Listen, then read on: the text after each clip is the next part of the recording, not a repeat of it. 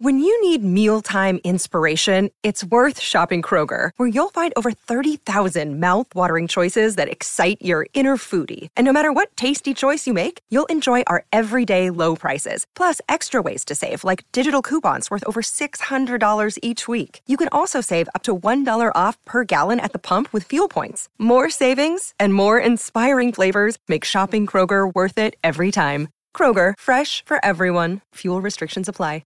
Another day is here, and you're ready for it. What to wear? Check. Breakfast, lunch, and dinner? Check. Planning for what's next and how to save for it? That's where Bank of America can help. For your financial to-dos, Bank of America has experts ready to help get you closer to your goals. Get started at one of our local financial centers or 24-7 in our mobile banking app. Find a location near you at bankofamerica.com slash talk to us. What would you like the power to do? Mobile banking requires downloading the app and is only available for select devices. Message and data rates may apply. Bank of America and a member FDIC. In 2003, Nike signed 13-year-old Freddie Adu to a seven-figure contract. But Freddie didn't live up to the hype. He has turned down every single documentary project looking closely at the details of his career. Until now. People are going to look at everything you did because of the hype surrounding your arrival and what they think you can be. I'm Grant Wahl, and this is American Prodigy, Freddie Adu, from Blue Wire Podcasts.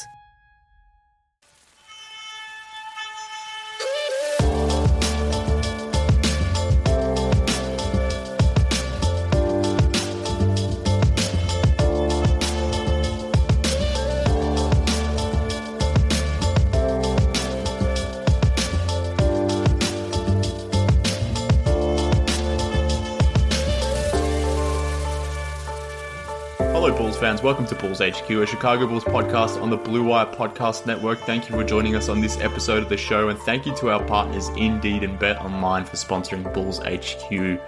On the show today, with preseason basketball one week away, I wanted to talk about preseason expectations and ultimately regular season expectations now that Bulls basketball is so close to returning. And Whenever we think of expectation, it ultimately leads to predictions, and who better to have on to predict the future of the upcoming season than the man who is known as a Bulls prophet and historian?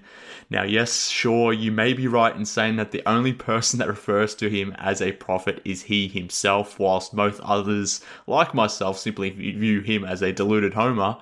That is definitely true, but do you know what else is true? This man is a Bulls diehard fan. He's the host of the Chicago Bulls Eye and Big Red Bus podcast, and on occasions, a fun person I actually enjoy talking to.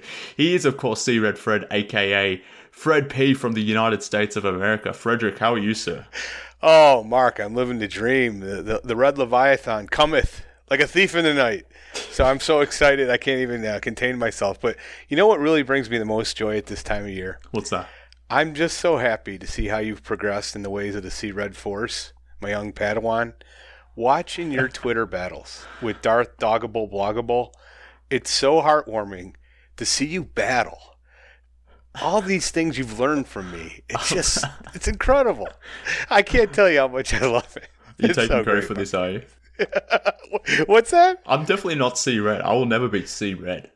Just, just so we're clear, I will never be C Red. You're Sea Red Mark. Embrace it. No, no, love no, it. no, no, absolutely not. I just, I'm just prepared to give AK some time here, which some people clearly aren't for whatever reason. I, I, I, so I, I don't know why there is so much. I don't know. Well, that's his brand. He's a Russian bot. No, it's just uh, it's not just him. It's, it's it, there's a lot of people within the fan base who are just antsy right now, not happy that changes weren't made, and that that certain things did or didn't happen, and I don't know. I just I just kind of think it's all reactionary. I think it's all crazy talk. I I just think it's complete common sense for a new group who hasn't had anything to do with these players to maybe just get a, a little bit of, of a look in, in in how they sort of perform as a unit under a new coach. That doesn't that's not to say there won't be changes going forward or that I wouldn't be disappointed if there weren't changes going forward. But I also just don't think it's insane that you know, AK may want to see this team on the floor under his regime, under his new coaching first. I, I, just don't think that's crazy to think. And I do think it's crazy that- some people are, are just flying off the deep end in, in expecting some wholesale changes. So I just don't get it. But uh, I will never be C red. I'll just, again, I will never be C red. You're Sea Red. And on that, your other points, we're 100% in agreement. It's just incredibly insane to me. Some of the criticisms. I, I thought you criticized on the last Bulls beat with the great one, the Podfather Doug Thonus, which is a, a must listen for all Bulls fans out there. Um, I really enjoyed it for the most part, except when he asked you, "Well, what what, what do you want to criticize?" and you brought up this inane Chris Paul. well, they didn't make that move. Let me just let's get this straight right now, once and for all, for all you Chris Paul fans out there.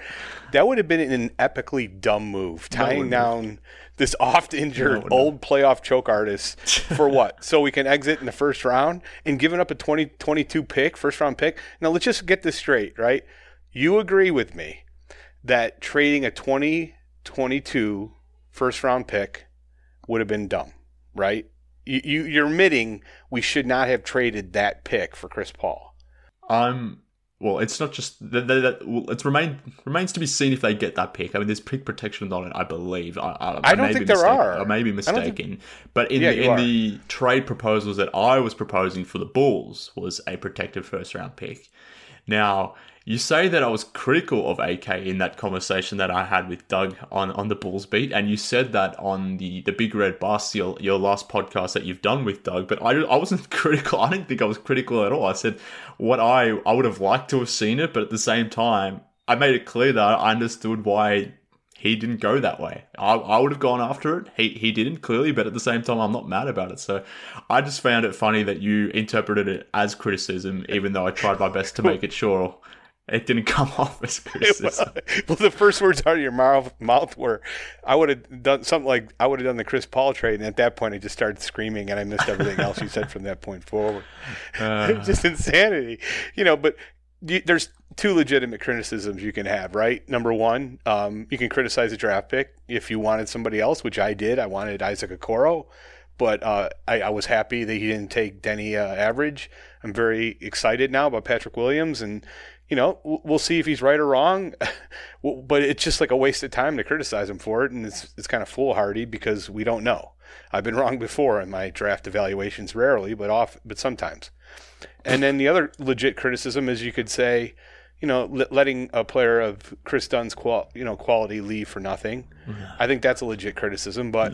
You know, I'm not going to lose any sleep about it. I, I, I think overall the roster might be slightly worse with that decision um, because I do I am concerned about perimeter defense. But you know, this year's all about three things, and I'll start with this because I think this is what everybody needs to write down and understand.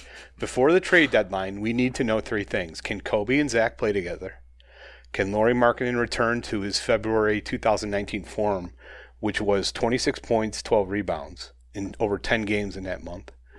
And can Wendell Carter Jr. approach his offensive ceiling, which is what I saw at Duke. And uh, he's already a defensive stud. We all know that. Those three things are the only three things that matter. And so, you know, getting all frustrated or angry about decisions made so far in this offseason, I think is foolhardy and dumb. And I think you're in, in complete agreement. I am. I, I agree with most of what you said. I don't. I don't really care that they let go of Kris Dunn. Um, I, that's that is most definitely a move I would have done. Um, I, and clearly he's. Uh, it's been reported that he's still injured. So um, who knows if he would even be playing at this point? So I don't care about losing Kris Dunn. That that, that doesn't bother me at all. Um, I'm expecting changes to come at some point. I don't think Thad Young and Satoransky are long for this franchise beyond the trade deadline. Obviously, if they are here beyond that, and in, and and at that point maybe I feel differently. But yeah, holistically, I'm not too concerned right now. But the points that you just touched on that everyone apparently has to write down and note and note um, and, and make very clear to themselves as we head towards the 2021 NBA season, specifically for the Bulls. And I wanted to expand on them because they're going into and thinking about preseason now. I mean, I, I just wanted to get your opinion on, on certain certain aspects of this team that you will be watching. And clearly, you just noted that that noted those three key ones down. I had noted them down too, but maybe we can expand on that, and maybe we can start with the whole dynamic between Coby White and Zach LaVine under a new coach in Billy Donovan. It's quite clear that the, the, the Bulls obviously they drafting a wing like Patrick Williams, not really targeting a point guard in the backcourt via free agency. It's clear that they're that at least through the opening months of the season that they're going to be comfortable handing over the reins to to Coby White specifically, who Billy Donovan essentially has said through Media Week at this point that he will probably be the lead creator. Uh, so it's going to be Coby, it's going to be Zach LaVine. They're going to be the ones effectively running the offense. There will be others chiming in here and there, but what do you make of this Coby LaVine tandem? Do you think it can work? What do you think about Coby as a point guard? Hit, hit me up, Frederick. Well, I think number one, I was relieved to see he addressed my first point. Um, and uh, just one quick message: anybody who I, I, said to write these down, please pull off to the side of the road first before you write them down. Do not write and drive. Uh, Coby, Coby White.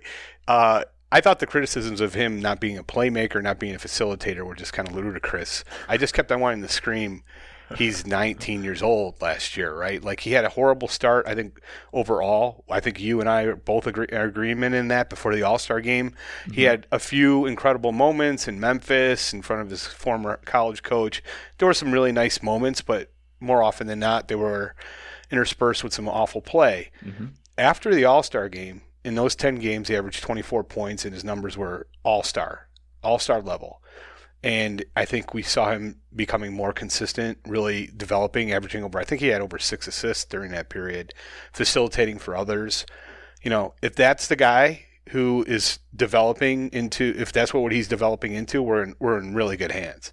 And you know, just to me, big picture, you know, I, I, I understand this argument from some of the, the some people I respect. You know, I know you, I respect you and Doug, and I think you both are kind of like trying to push this you know Boylen narrative of you know should we even start him? And my my counter to that is who are you starting? Like, what does Sato have to do to prove to you guys that he isn't a starter? He's better off coming off the bench. He's not. He shouldn't be ahead of this guy. Coby White should be starting and end of story. Like I don't understand the what's what are you guys trying to do? Like what's the advantage? What's the point here? like if your argument is that hey maybe Coby White's really just a six man, you know maybe he's that's where he's going to top out at. Well that's fine, but let's find out now. Why are we? What, are we? What are we waiting for? Fair enough. What are you arguing fair, about? Fair enough. So, uh, just to be clear, I didn't say Satoransky should start. Um, I was just wondering if it was a fait accompli that Coby White would start. Now, it's seemingly going that way, which I'm fine with. You know, test it, see it.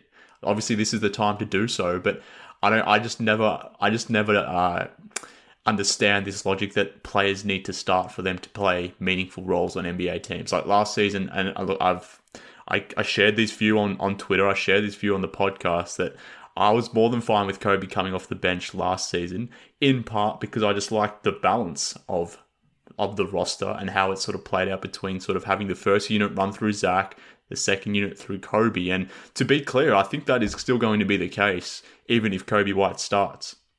Because if you're starting Coby White and Zach LaVine on this team that doesn't really have a lot of backcourt creation on the on the second unit, one of those guys' minutes is going to have to be staggered into that second unit, and I'm assuming it's going to be Coby White. So even though these guys may be starting the first five, six minutes of the game together, ultimately one of them is going to get a quick hook and he's going to come back towards the end of the first quarter, start of the second quarter, and is going to be leading that second unit. So whilst they may be starting together, whilst they may play more minutes together than what they did last season, and just to, just to make this very clear, 48% of Coby's minutes last season was actually shared with Zach LaVine. So he played half of his minutes with LaVine. Maybe that gets pushed up to 60, 70% now going forward. But a good chunk of their minutes are still going to be played apart. And that's just due to the fact that the way the roster is set up. So I, I guess that's more yeah, it just seems from. It just seems to me more of the arguments made by you and Doug were along the lines of Coby and Zach can't play together, and the numbers show that, that they haven't played well together. And my counter to that is like, we have to find that out. There's nowhere near a big enough sample size and let's just pretend, let's not even talk about starting. If these two guys are our two best players, they have to finish games together. I agree. Right? Yeah. They're going to be on the court in the fourth quarter. So what are we what are we waiting for? Why are we why are we bringing Coby off the bench? To me, you know, it's it's kind of no use even talking about it now. Obviously, the, management and Billy Donovan made the right decision. Coby White's going to start at point guard, so that problem is solved. One quick note on, on uh, Donovan that I wanted to make, and I'd like to get your opinion on this. And I brought this up with Waddle and Silvy yesterday. So, like hearing the eloquent, majestic language from Billy Donovan, you know, no spirit, no bulls on the chest, you know, any of that nonsense, just copious amounts of basketball knowledge. My question for you, brother, is when you consider last year, in the first two months alone, the Bulls blew a 26 point lead at, at Oklahoma City, 19 point lead at, against the Lakers, 18 point lead against the Knicks, 10 points against the Cavs, 10 points against the Hornets, all losses, five losses that I believe uh, was a, primarily negatively re- reflected by the head coach. I think those were a lot of those come to rest on his feet. How many more wins will competent leadership from the head coach and Billy Donovan bring for this roster this year? Yeah, look, I don't, I don't, I would, I'm hoping that it would, it would be between at least three to five wins. But in reality, the thing that's going to really change or really determine the season is going to be Coby White, and I, I think his success or failures as the team's primary creator is ultimately going to determine how this team performs. So, whilst I would like to think someone like Donovan is probably worth three to five extra wins, uh, in reality, what what may be worth even more wins, or maybe yeah, it, it, may not even be coaching at that point. It may be just the development of the players, and more more critically, the execution of the players. Well, not the execution of the players, but the players executing plays in the critical fourth quarter minutes, and someone like Coby maybe taking the taking the reins of the offense and making the correct reads and the correct plays at those critical moments. I think that is going to be, determine whether the Bulls can sort of amass an extra six, seven wins, whatever the number may be. I think that'll be more critical than the coaching. Uh, having said that, I, I, would hope Billy Donovan is is a, enough of an upgrade that we can just bank a, an additional three to five wins. But I, I truly do believe that so much of this season is going to come down to to Coby White, how he manages as a a lead guard, let's say, not to not to mention how his combination with Zach LaVine uh, as as a, a backcourt tandem influences the rest of the roster. So I want to talk about that as well. Like, how do you think their tandem in the backcourt will start influencing the offensive hierarchy now that that Coby White is maybe playing instead of 24 minutes a game, he's pushing towards 32? Well, let's just stop one second though. The, the correct answer was seven to ten. seven to ten wins. Okay. That that's the correct answer. Sure. Uh, back to the you know I, I want I want to see if this these two guys can become Portland East. You know if you look at Lillard and, and McCollum and in Portland, they're neither of those players is a, natural point guard. They're they're combo guards, almost shoot first guards. Um, that's what I think Coby and LaVine can become. And if you look at the way the roster is structured with Otto Wendell Carter Jr. and and uh, Lauri. And I think I think Wendell Carter Jr. I think you would concur has a much higher shooting ceiling than he's been kind of left you know left with the previous team that was running the Zorg. Yep. Um, you know, even if you put him in a dunker spot, I don't really care. But that's where I think the Bulls max out is you put these guys in the right position. You have Lauri on the perimeter at least initially, and you can do run pick and roll action and get a mismatch and then he'll go into the post. But if you have your four and your five shooting well enough to spread out the floor, it'll create these lanes for, for Coby White and Zach LaVine, And I think it's going to be something special to behold, you know, because both those guys, that's what they do best, in my opinion, is uh, attack the rim, create, especially uh, LaVine, attack the rim, draw fouls, do incredible things, and you can't really do that if you're playing for the Sixers, or you can't really do that for some teams the way they're structured, uh, where you have big men clogging up the paint. And the Bulls are unique in that they have a four and a five that I think can actually pull guys away from the from the lane. So uh, that's where I think the Bulls really kind of top out is if you can get Lauri hitting at a at a at a, a high enough rate. And I I love Donovan's comments on on uh, Markkanen, and I completely agree. Like you don't want to relegate him to just catching and shooting threes. I agree completely. But you can't avoid the fact that all good things emanate from that ability for Lauri and the team. You know, that's what really makes him special. He's a four who's able to shoot extremely well. Uh, allegedly, he just hasn't. We just haven't seen it yet. So, you know, he was talking about in this in his rookie year how Lauri was blowing by some guys on the perimeter. Well, that doesn't happen if you're consistently shooting at 33, 34%. That happens if you're shooting at 38, 40% from 3. So, um, you know, it all starts with him making a higher degree of three-point shots and, you know, hopefully that's something he's worked on in this past summer. But, you know, big picture, Donovan clearly understands um, a lot of the strengths of this team. I, he already addressed this in in the with Wendell Carter Jr., who I, I know you both we both are high on. We're definitely on, you know, believe that he has a significantly higher ceiling on the offensive end. And he said that you know he's going to utilize his offensive versatility this season. I'm really excited to see what he's going to do with him because I think Wendell Carter Jr. can be an all star. I think he's already has all star ability on the defensive end. We just hasn't been utilized correctly offensively. Yeah, look, I, I, I, certainly agree with parts of what you said, and I want to continue talking about this because I think this is the, the most fascinating thing to me, just just how the offensive hierarchy will play out under Billy Donovan. But before we we expand in more detail, I want to tell the listeners about this week's sponsors. First, let me tell you about Indeed. 2020 has already reshaped how we work, and it's almost over. Businesses across the globe are challenged to be their most efficient, which means every hire is critical. Indeed is here to help. Indeed is the number one job site in the world with more total visits than any other job site, according to ComScore. Indeed helps you find quality candidates quickly so you can focus on hiring the person you need to keep your business going. Unlike other sites, Indeed gives you full control and payment flexibility over your hiring. You only pay for what you need, you can pause your account at any time, and there are no long term contracts. And now, Indeed's new way of matching you with candidates instantly delivers a short list of quality candidates whose resume on Indeed match your job criteria that you can contact the moment you sponsor a job, making Indeed the only job site that can move as fast as you do. Right now, Indeed is offering our listeners a free $75 credit to boost your job post, which means more quality candidates will see it fast. Try Indeed out with a free $75 credit at indeed.com slash bluewire. This is the best offer available anywhere. Go right now to indeed.com slash bluewire. Offer valid through December 31. Terms and conditions apply. I also want to tell everyone about Bet Online. Football is back in full swing, people. You may not be at the game this year, but you can still be in on the action at Bet Online. Bet Online is going the extra mile to make sure you get in on every possible chance to win this season. From game spreads and totals to team, player, and coaching props, Bet Online gives you more options to wager than anywhere else. You can get in on their season opening bonuses today and start off wagering on wins, division, and championship futures all day, every day. Head to Bet Online today and take full advantage of all their great sign up bonuses. Don't forget to use the promo code BLUEWIRE at betonline.ag. That's BLUEWIRE, all one word. BetOnline, your online sportsbook experts.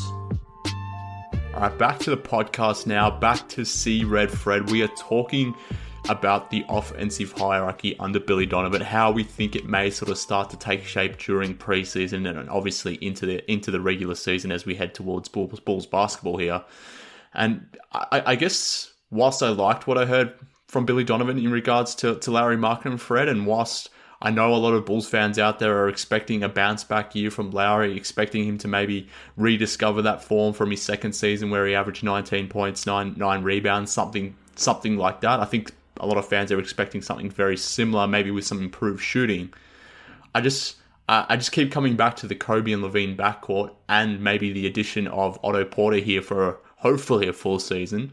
Who knows how you know how obviously health permitting, but where where does Lauri's offense come from? Where does his production come from? Where does his usage, usage come from? Playing with a perimeter trio of those three guys. And I, I think that's just something that it, it's something to watch because when Lauri has put up big numbers for the Bulls, it's been through years one and two when there hasn't necessarily been a lot of perimeter offense on the team.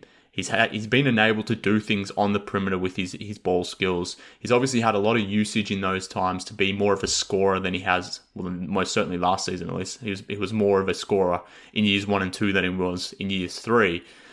But I'm just wondering, you know, playing with LaVine, playing with Coby, playing with uh, Otto Porter, who's in a contract year.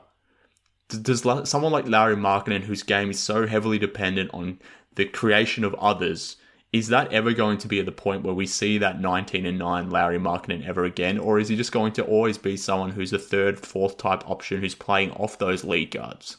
I hate to say this, but I think it if you ever want Lauri to really maximize his potential, I'm not sure it's going to occur with Zach LaVine.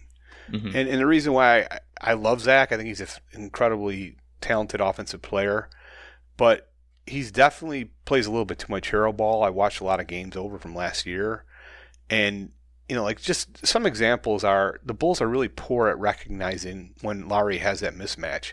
You're doing any type of pick and roll action or often in a game, Lauri's going to have a mismatch, right? He's either going to have a big guy on the perimeter, which he can take advantage of, but often if they're doing a pick and roll and there's a switch, he's got a small guy on him. The Bulls were horrific, horrific last year recognizing that. And I hate to admit this, but I thought Zach LaVine was guilty of most of the time of not realizing that hey, I need to get the ball to Lauri Markkanen with a with a small you know smaller player with him in the post so he can do something well.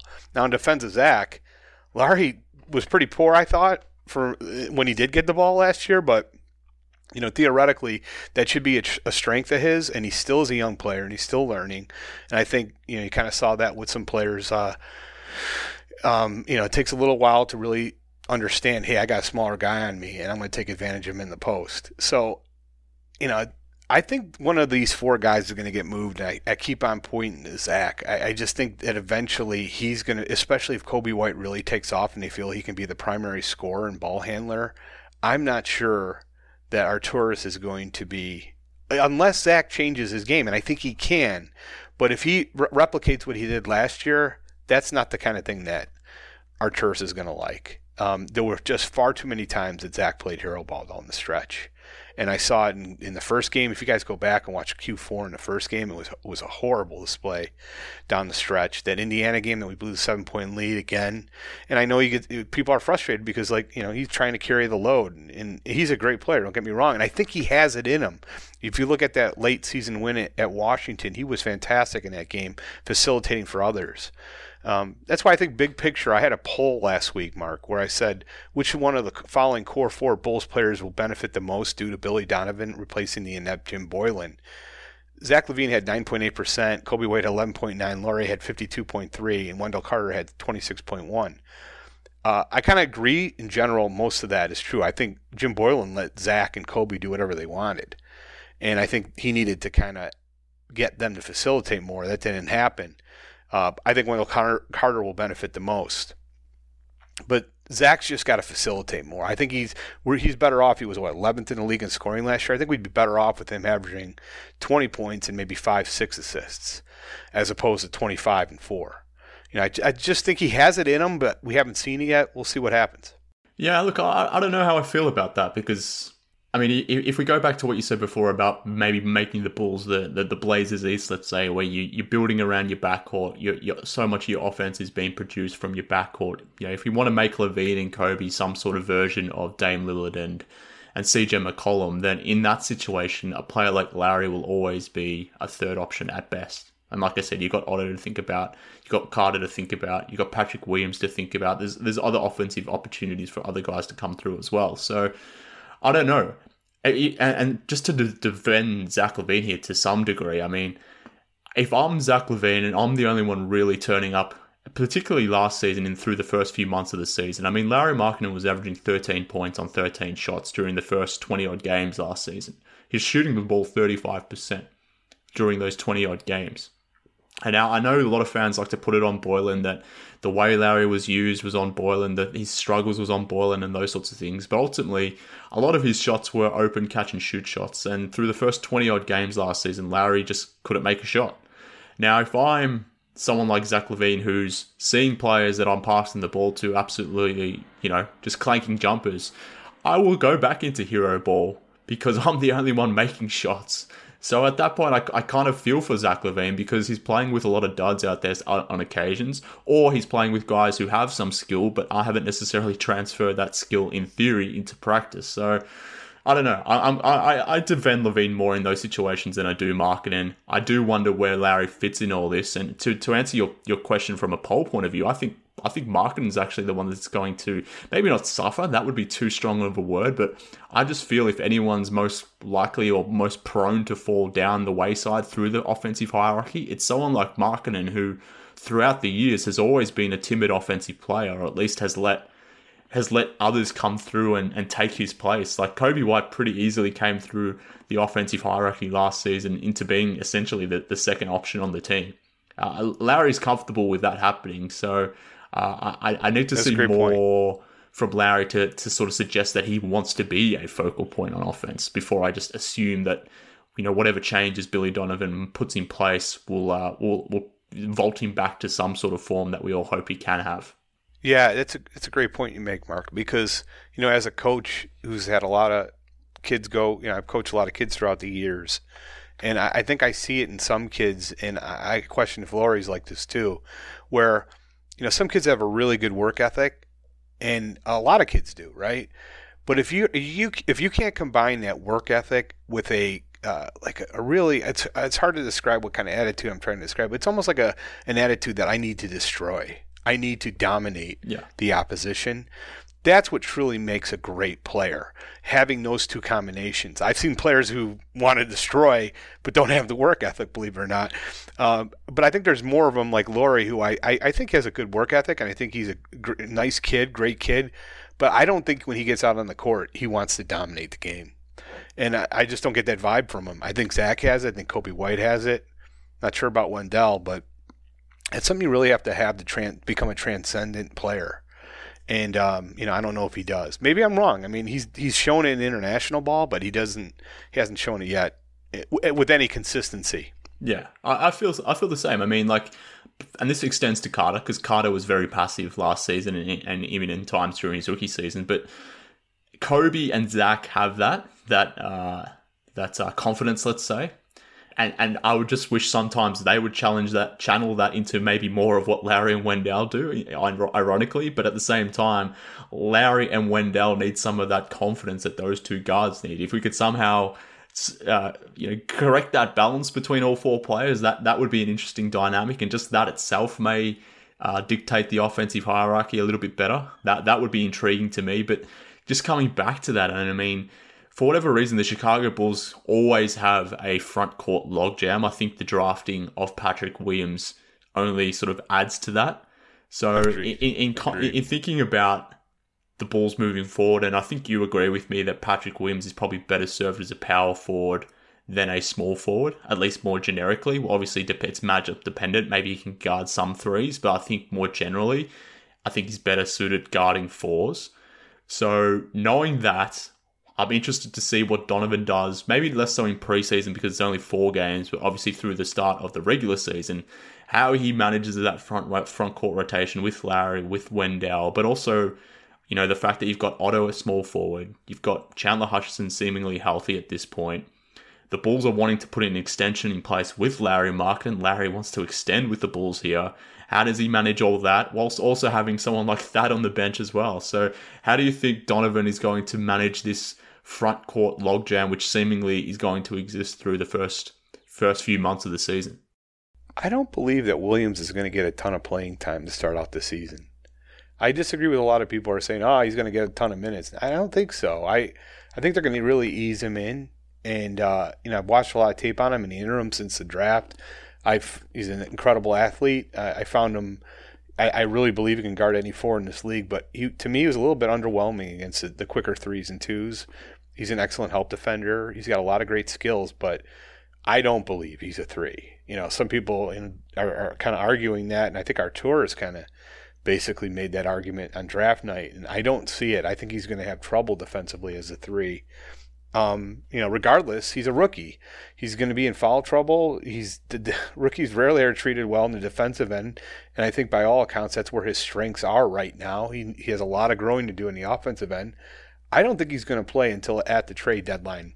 When I would be shocked uh, if the Bulls don't trade, um, you know, Otto, Sato, or um, you know, Thad Young, one of those guys, or even Otto. One of those three players, I'm pretty sure is going to go to a contender. I think they'll be in demand, uh, and I would be shocked if they're not. If they don't get traded, it's for one. It's to me, it's for one reason. One of those three players, and that's the Bulls have performed much better than expected, which is a good problem to have and I could also see that, right? You know, I think I, I kind of brought up. I think Billy Donovan is worth seven to ten games, just competent coaching, having the team buy into what he's saying, really understanding the strengths of his team, and and it, you know building an offense and defense around the strengths of the team, not just you know requiring the talent talent to adapt to the system. But the other thing is health. Like the odds should be in our favor having four straight seasons, let's say we get another rash of injuries, is almost unprecedented. If you look at the amount of injuries we've had to rotation players in the last three years, expecting better health is a com- completely reasonable expectation for this season.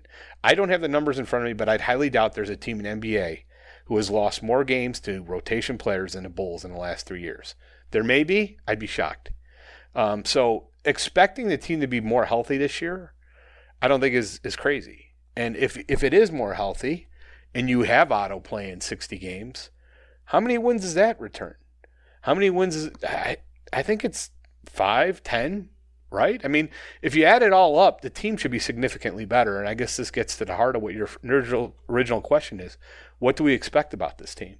Yeah, it's it's it's, it's a fair point, and I, look, I, I I'm based on what they've said about Patrick Williams, I'm expecting them maybe to give him more of a chance on the perimeter. Uh, I, like I said, I think he's more of a four. Maybe I'm wrong. Maybe he's got more ball skills. Maybe he's got more lateral quickness than what I've seen on tape. That he can maybe play more minutes at on you know on the perimeter, and maybe initially at least he's sort of competing with Chandler Hutchinson for those backup three minutes, and maybe he's maybe he's playing some some minutes here and there with the starters. But um, yeah, I, I guess if they if they he's just a four, then that's when it becomes a potential problem with Lauri Markkanen and, and Wendell Carter and Thad Young. But I really do think they are going to test him at on the wing to sort of avoid that situation to see what he can do. But I think that's going to be an interesting experiment as well, just to see how that unfolds. But uh, I do agree. I mean, like if Otto Porter is a, I don't know if he has the ability to stay healthy anymore, but if he does, then that really does change things for from an outlook point of view.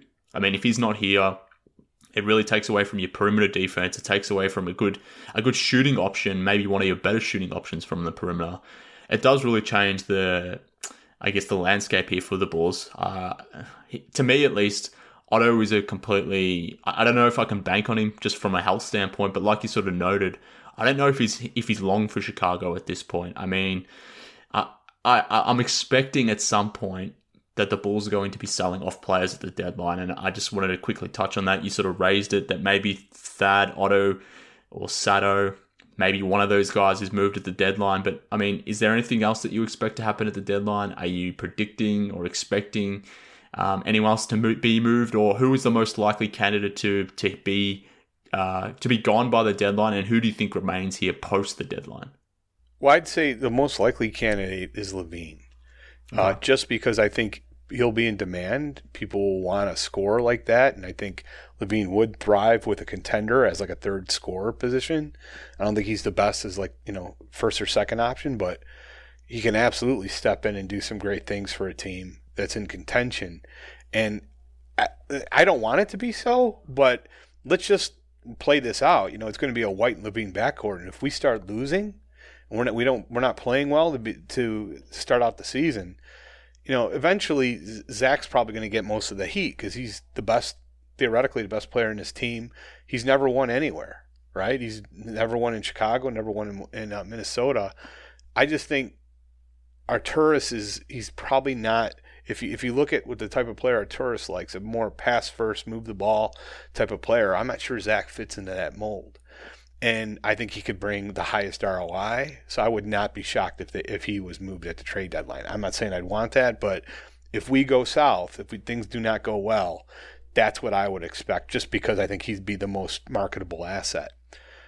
Lauri Markkanen's a little bit more difficult. You know, obviously he's going into a restricted contract year. Um, you know, I've argued, and I disagree with Doug on this one, that just the mere fact if Lauri Markkanen plays the entire season up until the trade deadline – that's a plus. And he should be able to garner more than he is right now. If you look at trade ceilings and trade floors, we have two players approaching their trade ceiling. To me, it's LaVine and Coby White. Markkanen and Carter are at their trade floor. That's my biggest argument against all these morons who are arguing why why aren't they making more moves? Why aren't they trading these guys? Even if Arturas wanted to trade Markkanen or Carter, I think it'd be an extremely dumb decision to trade them in this offseason when they're literally at their trade floor. We all know they're better players than what they've shown what are you going to get for those guys? I, I, I, would be shocked if you could even get a number one pick, for, late number one pick for Lauri Markkanen. Might be wrong on that. Regardless, I think they're going to both play better and improve their value. But I think uh, if you, to answer your question, out of those four, LaVine is the most likely to be moved.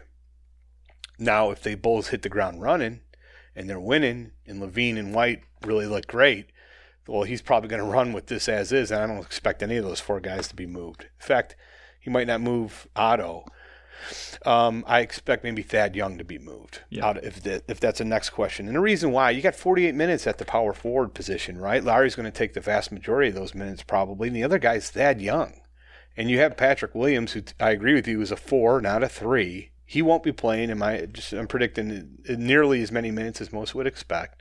Thad Young will be getting most of those minutes, and Thad's a great player, and he'll play his way into a trade with a contender who will want a quality vet like Thad Young. So I expect him to be moved at the trade deadline. Out of those three, I think he's probably the most valuable, just in the fact that he's a winner and any team in contention would want him.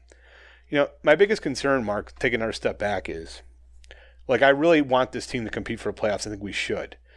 But if you look, you know, we're better than the, the Cavs. We're you know even with a Okoro, we're better than the Cavs. The Knicks, we're better than the Knicks. We're better than the Pistons. I think Orlando losing Jonathan Isaac will be devastating. They also lost DJ Augustin. I think we're better than all those teams. Mm-hmm. Charlotte is better. Atlanta is significantly better. Washington, after trading for Russell Westbrook, should probably be. I, I agree. Yeah, I agree. Like I know in the long run there may be a win, a win for the Rockets, maybe, but this year there's no question to me the Wiz have improved their team, right? I mean, Yeah. so those three teams are are significantly better. Uh, more so Atlanta and, and the Wizards. Ha, are we just going to be that much better because of health and, and a new coach? I don't know. I don't know, right? So, um, you know, I'm still feeling like we'll make the playoffs. I, I definitely think we're going to get into the, you know, top 10 where we get to play in type of thing, maybe at nine or 10. But, you know, I, I'm not feeling as good about beating out Atlanta. I'm not feeling as good about beating out the Wizards now. You know, I, that's another thing too. I think everybody's kind of poo-pooed this trade. Uh, Do you agree with me? Like, I think the Wizards are significantly better. Yeah, I actually this is a win for the Wizards as far as I'm concerned. I mean, John Wall hasn't played for two seasons now. It, maybe he's healthy. Maybe he comes back and contribute and plays basketball. Maybe he plays 60 games out of a 72 game season that we got coming up. But is it the same Wall, John Wall that we saw before the injury? That a John Wall that was so uh, so devastatingly quick, but has now suffered you know knee injuries, Achilles injuries. Is, is, is are we getting the same John Wall? I'm not convinced about that. So at this point, whilst uh, I don't know what John Wall is returning, whilst I do know Russell Westbrook, yeah, he has his flaws, clearly a problematic player at times. During a regular season, he's going to raise your floor. So the fact that they're going to have a an All NBA caliber player now on their squad ultimately improves them. So I, I, I agree. I think this is a, a definite win for for the Wizards and the and the and the draft pick that they gave up in the trade. It has so many uh, protections on it that it's unlikely to convey to a first round pick anyway. It'll probably most likely be two second rounders because it's essentially lottery protected, or if it's not lottery protected, it's like top eight or top ten. Which in a few years' time, the, the Wizards are probably going to be in the lottery anyway. So the Wizards won't get. Uh, sorry, they, the Rockets won't get that pick. So I, I agree. I think this is a really good trade for the Wizards. I. I, I currently have the Bulls sitting outside of the playoffs, but in a similar tier to the Wizards, in the similar tier to the Hornets, and maybe the Magic. I do agree that the Bulls should be better than the Magic, but those are the four teams that I sort of have sitting outside of the playoffs, with Atlanta sort of jumping up into that eight seed. Yeah, but if you look if you look at the Wizards really quick, I got to say, because some people are arguing about are they really better? I think they're significantly better with Westbrook because you've kind of surrounded him with, you know, you got Bertans. Deni, Thomas Bryant's Deni a good three point shoot. Not Deni. We're not counting Deni. Deni's not extending anybody. But you got Bertans and you got Bryant, who's a nice three point shooter Yeah, for a center. yeah, yeah. I, I really, I, I really think that's a great recipe for having maximizing Westbrook's talent. Bradley Beal can shoot it. You got uh, Hachimura, who I really liked last year. Robin Lopez is on that team. You know, I mean, like, I think they're significantly better than um, Yeah. they were last year, Yep. and that's a team I'm worried about now. You know, like, Troy Brown Jr. is good too, as well, on the wing there for them as Yeah. well. So, yeah, I, I think they've got a good seven to eight man rotation. Now, obviously, a lot of this is going to be determined by health, and unfortunately, a lot of this is going to be determined by COVID. Unfortunately, I did, we'll see. I think the teams who do well in terms of keeping COVID at bay and, and maybe having it not filter through their squad it will ultimately determine these sorts of rankings and tiers and how the playoffs shape out and those sorts of things. But you know, taking COVID out of the equation, uh, the equation rather, I, I do feel similarly that uh, the Wizards, I think, are probably better than the Bulls right now. I would have them slightly above. They've probably got more uh, more sure things, more veteran presence, more guys that I feel more confident in. Let's say. But I, I think the Bulls are there in terms of they can work themselves in a play-in tournament position, maybe get into that ninth or tenth seed, and if they're able to get into that play play-in tournament, then it just takes one or two games, and maybe they can swing and get past the Atlanta Hawks, and in that sense make the playoffs. But I'm not expecting them to be the seventh or eighth seed. Uh, but um, I, I, maybe you feel differently. I, I well, I, I kind of unfortunately agree with you. I think there'll be anywhere from seven to ten. Yeah. And I think the worst case scenario is if they end up nine or ten. And for that reason, and the reason why is that would mean they showed a little bit of improvement. They got into the playoffs, but we're still probably left wondering what's the ceiling for this team.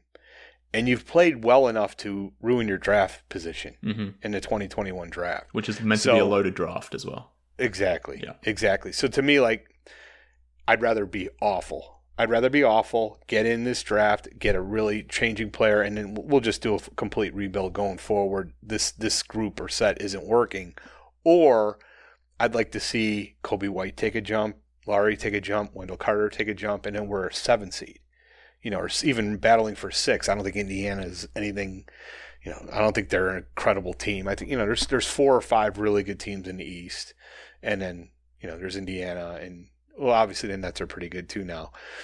So uh, six, seven, eight to me is where we should be hopefully residing if we get any kind of a jump from Coby White, Wendell Carter Jr., and Lauri. And you know, Zach remains playing exceptionally well. Coach's improvement, you know, some nice play from our rookie. Then i will be feeling good. But nine or ten, oh, that would be just the worst case scenario to me. Still too many questions and us really wondering what's the ceiling for this team. Yeah, look, I agree. And maybe to close out this conversation and come back to our starting point, I think that reality is why Karnisovas maybe didn't necessarily go too hard during this offseason. And, and I say this for a number of reasons. But, but firstly, I mean, there probably wasn't a move out there to be made that credibly made this team a lot better, or at least made them a sure, surefire playoff team. In my mind, that was Chris Paul, but I understand why some people disagree. And maybe Karnisovas obviously feels the same. But I don't think a, a, another move like that or anything else out there made this team a surefire playoff team where you could sort of point them in towards a direction where they were going to be, you know, significantly better, jumping the Hawks, jumping the Wizards. I don't think a deal like that existed in free agency. I don't think a trade existed like that. So maybe knowing that and knowing that this 2021 draft is sitting there in the background, looming in the background, and like we sort of discussed before, that maybe if things don't start well Maybe you start trading off someone like Otto or Thad, or maybe maybe you trade Zach LaVine.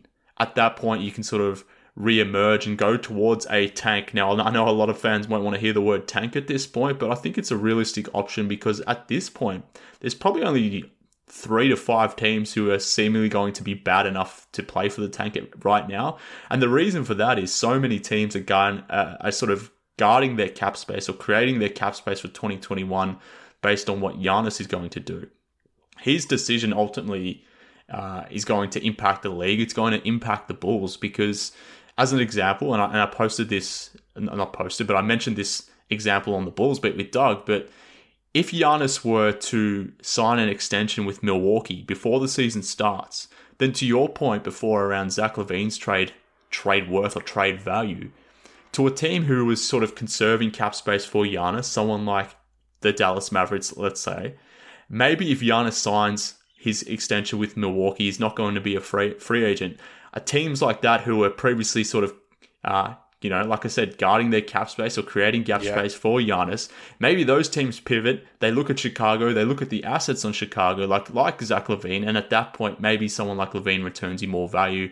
You get a trade for LaVine. you pivot your team that's maybe not doing uh, as well as you'd hoped, and you go towards that tank. So that is another Great reason point. why I think uh, why Karnisovas was maybe a little coy to make some some wholesale changes here because that I don't think any existed that really made this team or, or pushed this team forward in any marketed way. So that's a great point. Yeah, and that's a great team too. Like that's exactly. I, I never. I'll never believe.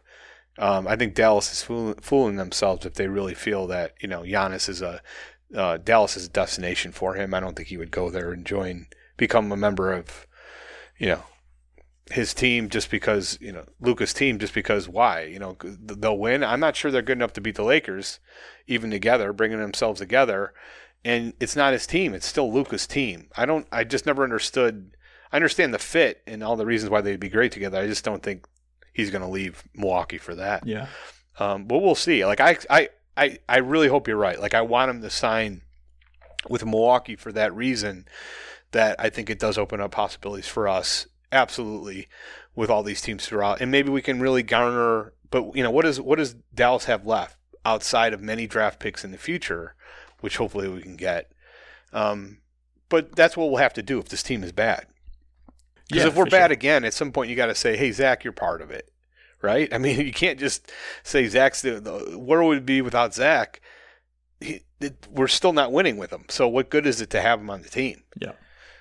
Yeah. So I, I'm in 100% agreement. I, I love. I, I I never really thought it out, but I think that's a great point you made about uh, you know, potentially um, if he signs, if if Giannis signs before the season starts, it's going to open up a lot more possibility. Uh, look, I, I, maybe I'm wrong. Maybe I've just convinced myself into this, and maybe I'm just finding a, a, a, a you know an additional justification as to uh, to to find a way to explain the the Bulls' lack of inactivity or lack of activity rather this, this through this off season. But uh, even in me trying to maybe talk myself into it, I think it is fair to say that the, the majority of the league is hinging on on Giannis's decision, and you know trading someone like LaVine maybe becomes uh, a lot easier of a scenario when we know what something someone like Giannis is doing. Maybe someone is more inclined to take on someone like Thad or Satoransky or Otto Porter in the arms race at the deadline once teams know exactly you know what Giannis is doing, are going to be doing, what their cap position may or may not be heading into the next season. So. Uh, and ultimately, that impacts the Bulls, who most likely can only improve at this point via trades. So uh, it's all connected. It's I think it's all part of a bigger picture. We'll see how it all plays out. Obviously, Bulls preseason is coming up very soon, Frederick. I'm excited for Bulls basketball to be back, and I'm excited that you came back on the podcast. It's been a while since we last caught up, but um, thank you for doing so, my friend. It was glorious, and I will. Uh, it was a pleasure, and I will fulfill my bet before the season starts, where I, I'll read that ridiculous statement you gave. Probably not in a uh, altogether altogether serious fashion, but I will read it as as as stipulated by the bet, and uh, so that everybody should enjoy that. A lot of good stuff coming up. I got a pub. I got to pub a few things. Big Red Bus with the great one, Doug Thonus. You got to check that out. Uh, Chicago Bullseye, and we actually have I actually have T-shirts coming out. Oh, beautiful! Are you ready for that? I, I, yeah, I want one. Yeah. My logo, the logo is so cool. The Chicago Bullseye logo. So, um, you know, with the with the magical numbers. Uh, the only thing I wanted to do, but I thought it'd be too, just a little too ridiculous, was to put a seven in the middle. so put a 4, 10, 23, 33, and a seven. You know, with all my seven pick and seventeen. Yeah. I don't want to go through the whole No, please don't. mantra. okay, but anyhow, check it out. That'll, that'll be coming too. You know what? I'm going to send you one for free. So. Oh, you, look, it'll, it'll cost you probably a million dollars to get the shipping down here, but uh, I appreciate it none, nonetheless. But um, for those that aren't aware of what Fred was talking to talking about in terms of reading out that thing, we had a season long bet last season that the Bulls wouldn't win. Was it? What was the the line, Fred? Was it forty three games? I think it was I think it was forty yeah, forty three or forty two and I Yeah. of course just in time COVID hit just as I lost Still mathematically, they weren't going to win anyway. So I technically won the bet. And in winning the bet, the the part of or, you know the redeeming part of the bet for me in terms of my win was that you would have to record a video professing your love for Kirk Hinrich in a statement that I had prepared prepared for you uh, a little bit earlier, and you were said to have been doing that or completing that video by June of 2020. It's obviously December 2020, so you are always late to things. Um, so I'm not very surprised, but um, I will hold this to you, as will the listeners of Bulls HQ. We want that Kirk Hinrich video before the regular season starts. You got it, brother. It'll, it'll come. Yeah, sounds good. Fair enough. Well, uh, thank you for coming back on the show, Frederick. I do, I always do enjoy talking to you, Bulls fans. Go follow Fred on Twitter, follow his podcast, do all that sort of stuff. And whilst you're out there doing that with Fred, hit me up on Twitter too at MK Hoops. Follow the show on Twitter as well, Bulls HQ Pod. Um, hit me up on the email as well if you want to have an extended conversation via email. If you want to be part of our Discord forum and you want the link, send me an email, bullshqpod at gmail.com. But that just about does it for this episode of Bulls HQ. Again, thank you to Frederick. Bulls basketball is a week away, folks, so we'll be back when preseason gets rolling here. We'll be back covering the preseason games, how these Bulls look. We'll be talking about everything that we discussed today, seeing how it all plays out. So I'm excited. Let's get ready for Bulls basketball. Speak soon, Bulls fans. The bread Leviathan cometh.